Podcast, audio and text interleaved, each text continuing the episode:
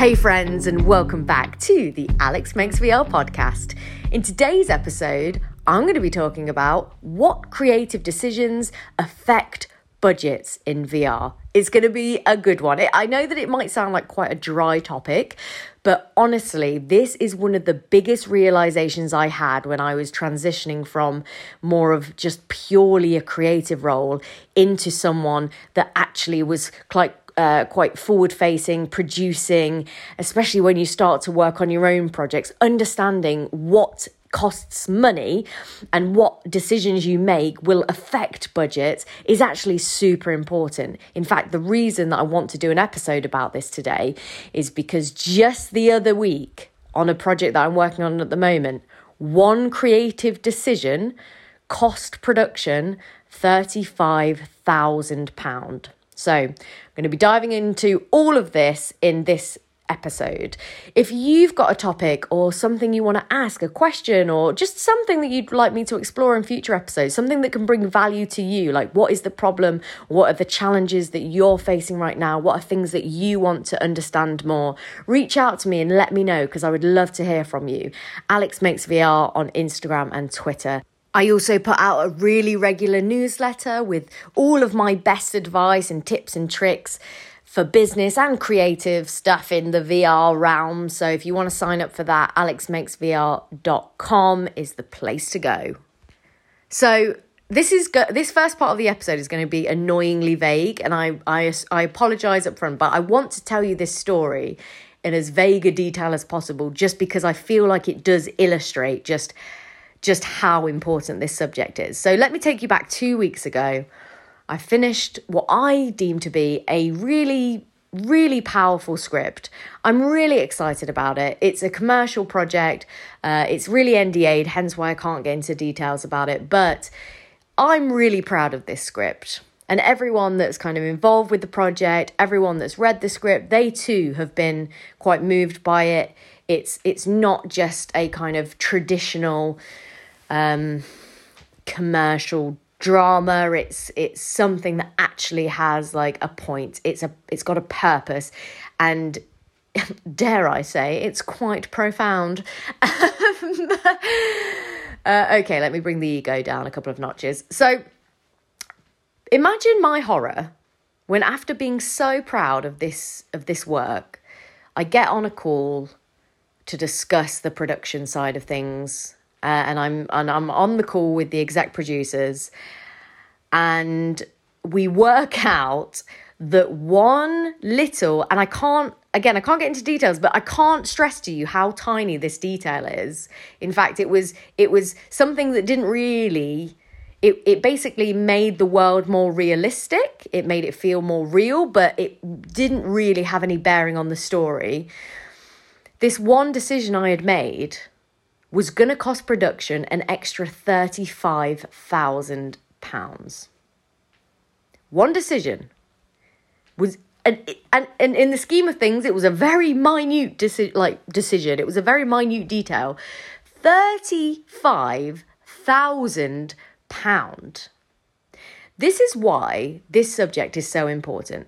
And it's important uh, it's important because i feel like you can't possibly be able to go into a shoot confident that you are going to bring value to every every kind of person on that um, on that production bring value to your client because regardless of what you're doing whether it's photo 360 photos or high end virtual reality training experiences or high end like gameplay, whatever it is, like you can't possibly bring value, the best value possible.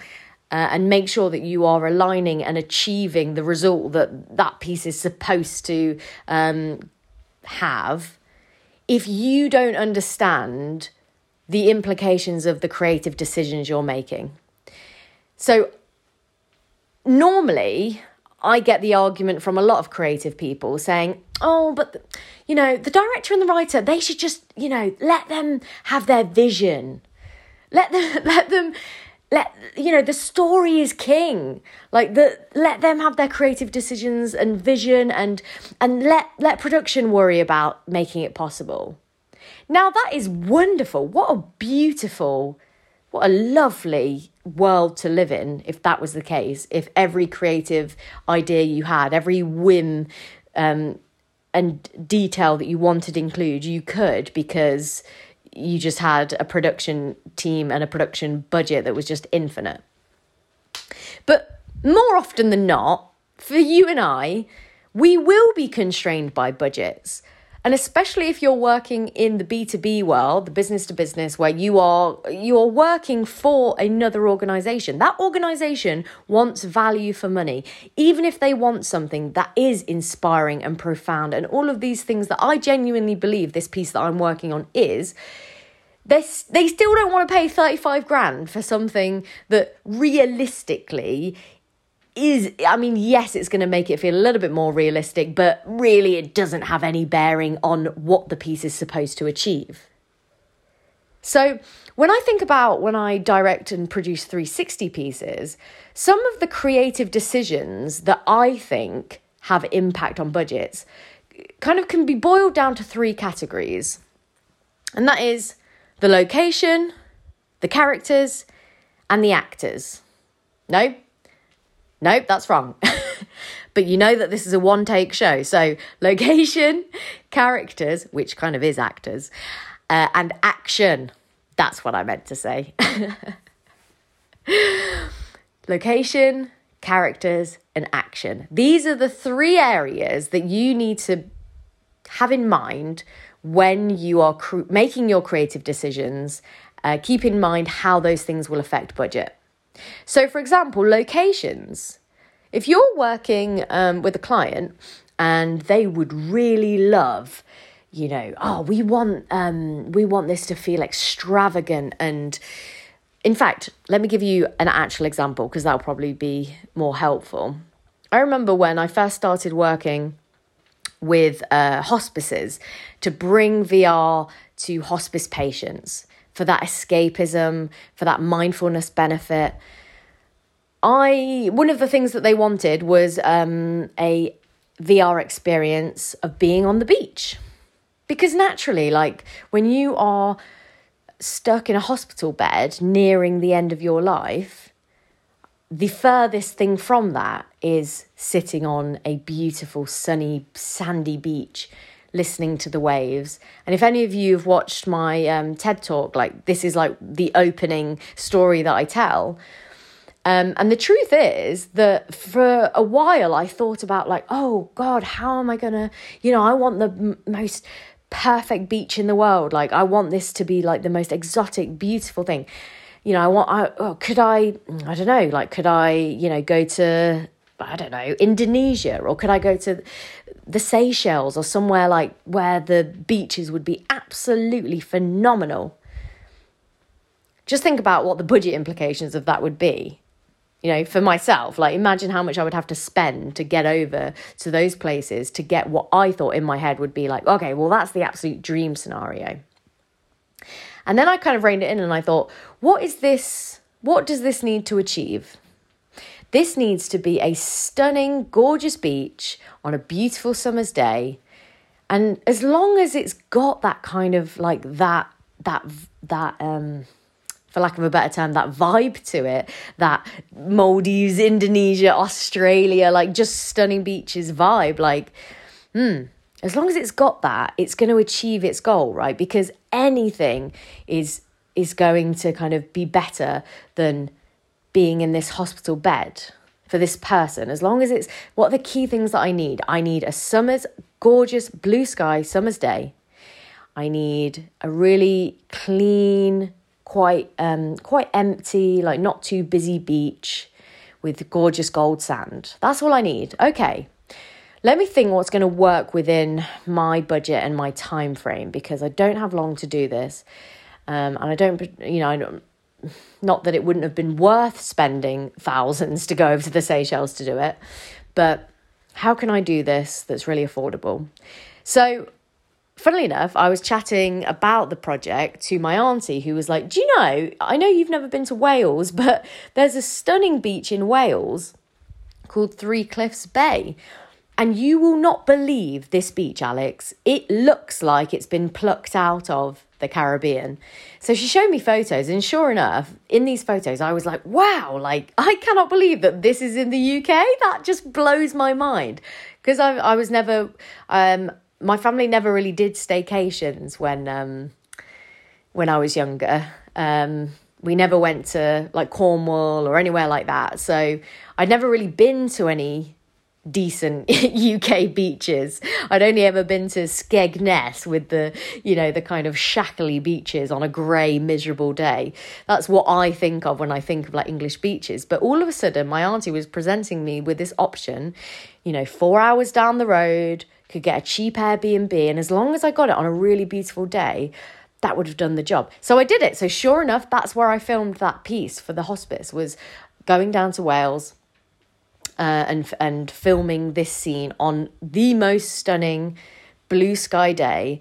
And most people, when they watch that piece, the, the hospice patients, when they watch that, they don't really, they don't know and they don't really care where it is because it does the job, right? And when they find out that it is in Wales, well, part of them is like blown away, like, I, you know, if they've never been there before, that's really exciting. And then the other element of it that I hadn't really even considered was that the fact that it is in the UK is actually even better for them because it's more sentimental. Some of them actually had been to that coast before and had like they they recognized the kind of area um, which was even more special. And and it made me think about that creative decision because what I thought was like this big, you know, oh, this is the big idea, this is the vision for this piece is like what does paradise look like? But actually, when I scaled it back and considered the budget implications of things, funnily enough, it worked out that the creative decision I ended up making ended up being some people's idea of paradise and actually it achieved what it needed to achieve. So that's an example of like location being something to consider. How can you pick a location that achieves what you want it to achieve without breaking the bank? And this can also go for like things like dramas. Like when I write my original scripts for myself, like my, my, my dystopian dramas, like Bad News, for example, I wrote the first draft of that script imagining that I had no budget and that I could use only locations that I had access to. So I've got, you know, a friend that has access to uh, a bookshop. I've got a friend that has access to, you know, music venues. Like I've got I've, I've got like my house and got my parents' house, my friend's house. Like I've got, you know, a flat that I've got access to. I could potentially, I've got kind of a connect loose connection with a gym, so I could potentially have a gym scene. Like so, all of a sudden I'm like, oh, I'm you know I'm quite friendly with like the local pub owners. Like so maybe I can kind of you know get to potentially use that like and it so i'm starting to pull from being resourceful thinking about all those people and all those places that i could probably have access to um, for free if absolutely necessary if i had no budget i would still be able to make this project and I know that's not everyone's cup of tea. I know that most people don't like to think like that as a creative. Most people like to start big and then, um, you know, cut things for the budget. And maybe that's right, but my personal preference is actually you're more likely to get it funded in the first place if you make it super accessible and super realistic. And again, I'm talking about I'm talking about you out there that don't want to be pitching for years to get a project off the ground. If you want to actually make this your day job, if you want to actually be able to do this and be able to do it regularly and you don't want to spend months after months of begging people for money or trying to get the right fit, finding a production company that will take a chance on your idea or whatever it might be. This is absolutely an avenue that I preach because I think for so long we've been sold this myth that as a creative you should be able to just be like oh have a vision be a visionary. And you know and and what will be will be. It's like no that's such bullshit. Like even Mar- i feel like i've said this on a previous episode but even martin scorsese one of the best film directors of all time has all of the um you know the experience in the world of of making huge amounts of money for uh, movie studios. Even he took like a decade to get his latest film funded because it was such a risk because it was so expensive to make. And that is the irishman on netflix. And i watched a roundtable with the commissioning editor at netflix who took a chance on it.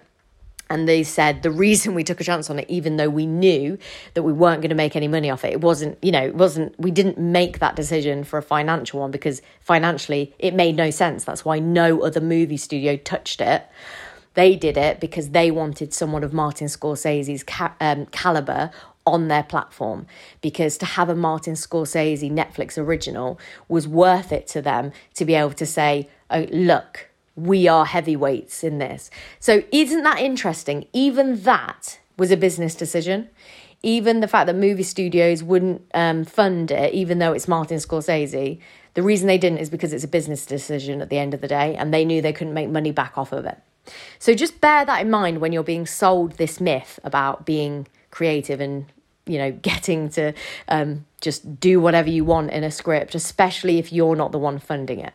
So that's locations and i've gone off on a bit of a tangent but the other two just briefly characters. So especially in 360 characters and action are kind of intertwined.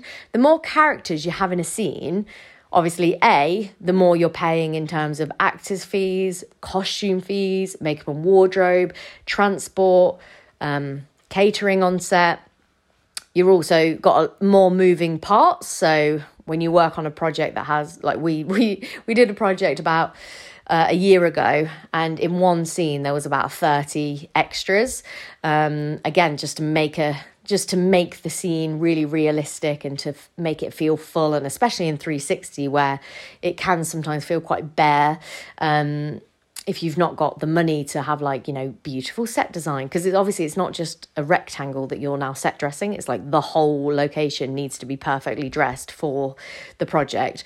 Uh, same thing goes with characters. You know you how many how many characters do you need in the scene? Well if you've got 30 extras plus then the two main characters that are in that scene.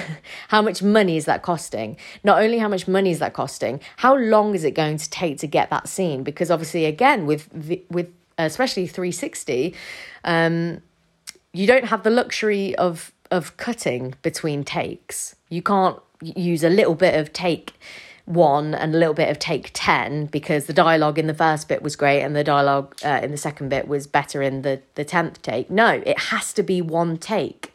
Um, of course, if you, depending on your uh, directing style, because if you wanted to, naturally you could like cut in and out, but then I would argue that that is a terrible idea and you probably shouldn't do that in 360 that feels like more like a traditional film why are you doing it in 360 if you want to do that so if you are doing it in 360 having so many characters in a scene can be become really expensive because it's not just how many fees you're paying for all those actors to be there but it's also the amount of time that it takes to get that scene right. If in fact again similar story did a project where there was uh, i think it was 9 actors in a scene. It was a it was about a 4 minute long scene 9 actors all had to perfectly deliver their lines all in one take. And basically there was characters or actors like you know one actor slips up the line slightly so we have to do the take again and then another actor slightly fluffs it or another actor forgets their line or another actor comes in too early or another actor forgets that they're on camera and they're you know picking their nose or that didn't actually happen but do you know what i mean like so all of a sudden now it's not just the fact that you're paying for nine people's and all the stuff that comes along with them and their time. But all of a sudden, you've got a whole crew that you now need for at least half a day to like knock out that scene because it's so long and there's so many people involved that actually it's a really hard scene to get right. So that becomes a that becomes like a creative decision and um, I wrote that script for that particular thing, and I do think, in hindsight, I probably should have made the script li- that opening scene a little bit shorter or have had less characters speak. So maybe there's nine people in the scene but only three of them speak. So that you've got less um less it's less likely that they'll mess up and we have to start over again or it's less people to have to be perfectly on point with everything. Because it's not even just if they mess up their lines it's if you don't like the delivery of those lines. It's if the tone's slightly wrong if it's if those two actors aren't quite acting the right way against each other that's slightly wrong. So all of a sudden all these things they start costing money in time. And actually on that project we ended up having to pay actors overtime because um, the, the scene went on it took so many takes to get the scene right that we ended up going over the scheduled hours.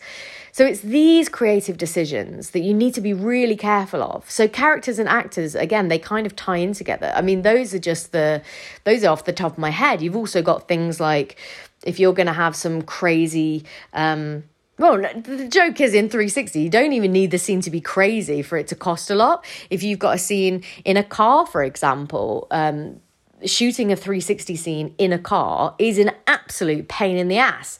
So you've got you're racking up more post production um, time if you want that scene, especially if you want multiple people in that scene, especially if you want that uh, person, uh, the po- person's point of view to be the driver. You've got all of these different things that you really have to consider because all of these things have consequences if you want to do a scene um, and you want the camera to be moving whilst also have multiple actors in a scene delivering lines at a certain time in a certain place at a certain time of night that is such a specific scene. And in my head like i can imagine how beautiful a scene like that might come together. But then i think is it worth the two days of rehearsal, the crew time for all of that, the rehearsal, the tech rehearsal, the creating of the specialized rig to make that scene possible? Is it worth it? And for me, oftentimes I say no because we're so early on in VR that a lot of a lot of the kind of trouble is um, is with VR is that things cost stupid amounts of money and then no one really sees them. Not on the scale that something like you know if you create a little film and then you put some advertising budget behind it on Facebook or YouTube potentially hundreds thousands millions of people can see it. So maybe that's justified. But when you're creating something for VR or you're creating something for a business or you're creating something that is naturally going to be seen by a lot less people because of the fact that it's being made in 360 or VR, it all of a sudden feels really quite narcissistic and just a bit pointless to be spending tens of thousands of pounds on a creative decision that realistically is not going to um, is not going to Mm, what am I trying to say here? I feel like you. do you get it? I feel like you get it. You, you, you listening right now. You, I'm sure you kind of get the point that I'm trying to make. It's. It just feels to me like stupid to to make creative decisions that cost tens of thousands of pounds when at the end of the day you know that the piece won't be seen by a huge amount of people. And that's not to say that there aren't amazing creative pieces that are art and you know they are um, regarded as pushing the boundaries and the reason they were made and the reason it was worth spending all that money was just to test a theory. But oftentimes the pieces that those people are referring to i just think mm, you maybe could have achieved it on like a fifth of the budget though if you'd been like savvy if you'd really thought about what the point was and and what you were trying to communicate to an audience, I feel like maybe, maybe you could have spent that money on actually distributing a project, marketing it, getting it out into the world. And this is the constant balance that we have to that we have to tread as creative entrepreneurs is because that's what we are, right? Even if you are a, a, a pure you know you you're not interested in the career and business stuff you're you're purely interested in the creative side of things. Even then this should be this should be front and center for you because we're not living in a world anymore where you know it's one out of a million filmmakers gets a shot and that studio then throws stupid amounts of money at it and stupid amounts of money at the marketing and voila career made. We're living in a world where we're doing micro, everything is micro projects um, on what we would consider in the industry micro budgets. If you th- if you consider that like a feature film is considered a micro budget right up until i think it's considered like 50 million or maybe it's a little bit less than that like 10 million 20 million that's still considered a micro budget feature. To my knowledge or I could be wrong. It could be like up to a million or something, but it's still a stupid amount of money. Like you and I might consider a micro budget to be like, you know, a hundred pound and a Greggs sausage roll for everyone who's taking part. Um, but I feel like we're all, I feel like the industry is calibrating differently now because of the age of user generated content, because of the fact that everyone can be a filmmaker now because they've got the equipment in their pocket. Because of that, we are building the VR and 360 industry from that context. So we won't have the luxury of what the cinema pioneers had, which was like spending stupid amounts of money and time because you knew that at the end of the day, because there were so few things for people to entertain themselves with, something new and exciting like that could be like really like draw a crowd. Uh, and even then, I'm sure if you dived back into um, the history of cinema, it would probably be that there were like t- how many tens of thousands, if not hundreds of thousands of people experimenting in the medium ended up leaving it because it was too expensive to sustain.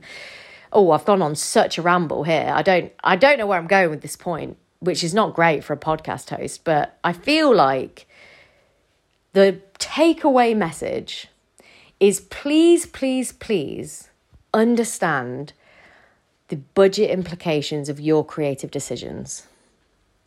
Because the truth is, even in entertainment, even if tomorrow Netflix launched a VR originals department and they were looking to commission it, commission stuff, ultimately, unless the person pitching it, well, even as we've seen, even if they are Martin Scorsese's kind of caliber, um, the final decision will always be made from a financial one.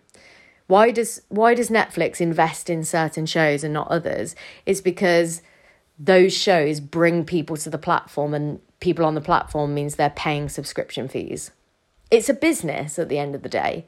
Even, you know, when we the only stuff that uh, and even then, even like the the arts and things like that is is still a it's still a business and I think if more creatives and more artists and more people that can don't want to think about the business side of things if more of them can open their mind and start to understand the other point of view to think about what implications their creative decisions make they'll probably get more stuff made to be honest so that's it. Those are my rambles. Those are my thoughts on the subject. Just had to get it out because it was front and center after this discussion that I'd had with um, with the exec producers the other week.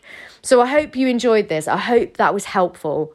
If it was, please reach out and let me know. Um, tell me about the projects that you're working on and maybe any creative de- decisions that you realize you've made now that would be completely financially unfeasible. I would love to hear those anecdotes. I would also love if you were already aware of this stuff and like tell me about some times that you have changed your creative decision to fit a budget.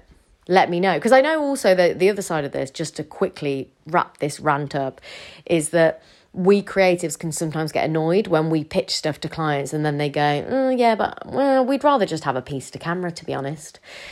Um, and we sometimes be like, oh, they just don't understand like a creative project. And don't get me wrong, you're the creative in the room, you're the one with the expertise. You should absolutely be leading those creative discussions. But what you need to connect the dots is that your creative vision clearly isn't aligning to the results that they want from the piece. So if you're pitching a marketing video for a dentist, and you're pitching something that's so wildly amazing and awesome, but ultimately might be a little bit hit and miss, and they don't want to spend 10 grand on it, they want to spend two. And actually, the ROI of like doing it, the, the difference between doing a two grand, a bit more basic, still creative, but a little bit more drawn in will probably have the same impact or only slightly less impact than that 10k really jazzy over the top out there idea. They're of course going to go for the 2k one because again that's if i said to you give me 10k but i'm not confident i could get you know it's a it's a gamble whether or not you'll get that 10k back. Would you do it? No. But if i said okay give me 2k and i'm 90% certain that you'll get 2k plus more back would you do it? Yes. So always try and think of things through the lens of the person funding it. If you're funding your own projects, always think about the creative decisions that you're making and how they impact the budget ahead of time because you're more likely to get your shit made. Okay, reach out to me on social media. Alex Makes VR on Instagram and Twitter. Sign up to my newsletter, please. I would love it. I love hearing from you guys. AlexMakesVR.com to sign up for that. If you've enjoyed this episode, I would love it if you took two seconds out of your day to follow and subscribe on the platform that you are listening on. And with that being said, I will speak to you very soon, my friend. Oh, that was a good ramble.